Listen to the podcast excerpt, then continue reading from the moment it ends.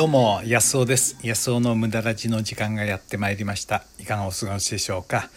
えー、今日はね関東地方はちょっと雨模様で、えー、涼しくてね過ごしやすいですけども、えー皆さんの住んでるとこはどうなんでしょうかね、えこの番組は毎回無駄の価値についてねお話しするというとんでもない番組ですね、え学校教育関係者からは、えー、本当にね良い子は真似をしてはいけませんってことなんですけどいやそんなことなくてね本当に無駄っていうものは大事じゃないかなと思うんですよね。で今日はね無駄の深さが人生の深さを作るんじゃないかなっていうテーマでお話したいと思います。今日もよろしくお願いします。まあ無駄にこだわってるわけですね。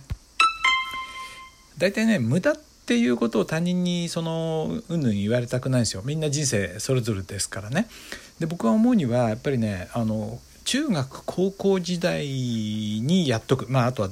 大学でもいいですし、まあ、10代でやっとく無駄が人生の深さを作るんじゃないかなって僕はね妙な信念を持ってるんですけどね。で自分の場合には10代は、まあ、中学生の時にはアマチュア無線ですよね。えー、こうね知らない人と電波をね自分が出したこうあの弱い電波もう中学生が持ってる本当にしょぼい無線機で遠くの人とね何十キロも離れた人と話せるという感動。もうこの感動はもう何ていうの何ともいかんともしがたい感動でね親にお願いしておじいちゃんにお願いしてお金をねなんとか工面して、えー、買ってもらって本当に良かったと思いますよね。もう夢中でしたね。受験勉強は中学3年生の9月からですねやっとできたというそれまで8月まではともかく無線ですね。あとは友達との遊びですよ。それからね、うん、ちょっと、えー、不良っぽい子もいたりしてねそれが楽しかったですね。で高校時代は、まあ、アマチュア無線もありますけどギターと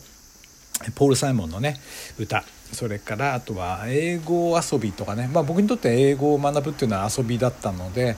えー、それでアメリカに留学したいだとか、まあ、そんなことやってたわけですよね。えー、まあ学校の勉強の方はそこそこやっといたんですけどね、まあ、進学に差し支えない程度やっといたっていう感じですけど。でもね悔いがないですよ。本当にその時に目いっぱい自分のできるだけのことやってたんで。でそれがねやっぱりその後今例えば健康の私はあのオンラインコースを作ったりするそのこだわこだわりとかね、えー、学ぶ姿勢新しいことを学んでそれを実現する。そのねあのエネルギーとかその経験ですね。その深さ。あ自分で何か工夫してやってやってみるっていうね。でことを形にする。なんとか形にまで持ってく、まあ、アマチュア無線の時もいろんな機械作りましたからね。困難を極めましたけどもまあダメだったこともあるんですけどね。途中まで、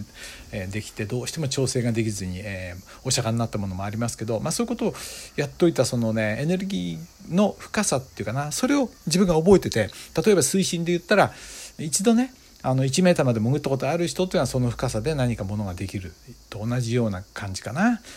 なんかそんなっぽい感じで、えー、ものをね、え、できるんじゃないかなと思うんですよ。でそういうことをいつも考えてましたらあの YouTuber のスーツくんっていうね今スーツ交通っていうのかな私よく見てるんですけど彼がその中学高校時代に鉄道にはまってね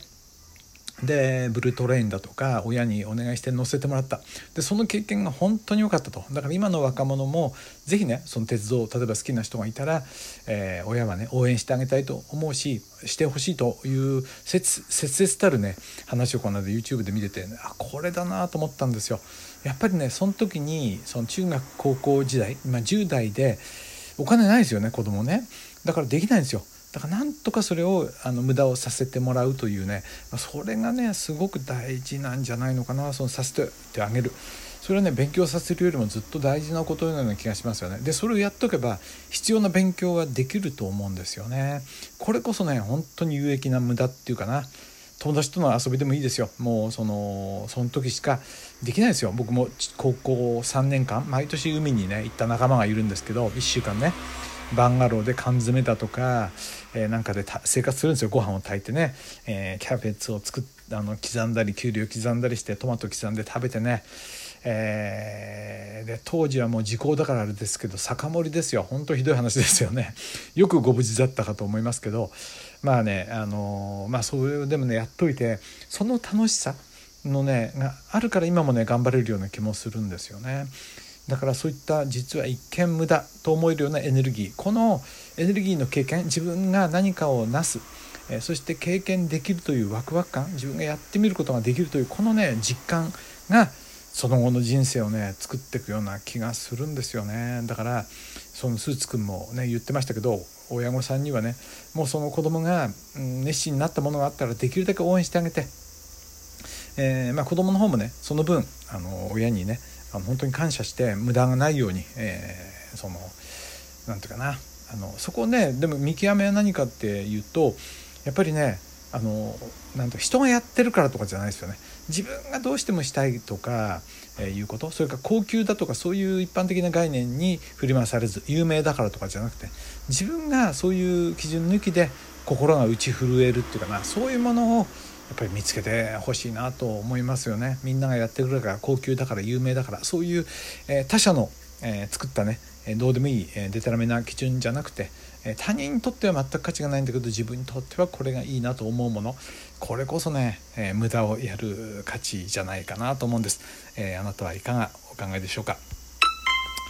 はい。ということで、えー、そう。だからね要は無駄っていうここで言ってる無駄っていうのは他人から見て無駄なんですよ。で本人にとっては全く無駄とは思えないようなものが世の中にいっぱいある。これをねやっぱり大事にする。だから人の無駄を尊重するっていうのは他人の尊重につながっていくんじゃないのかな。それがねどんなものを生むかなんて誰にも分かんないですよね。はいということで今日も最後まで聞いていただいてありがとうございました、えー、今日はね無駄の深さが人生の深さを作るということでお話しました、えー、自分がダメだったらね是非子供にえー、そして若い人にそういうねチャンスを作ってあげるように応援してほしいなと思います。僕もねあのそうしたいなと思いますね。はいじゃあ、えー、小川康夫でした。どうも。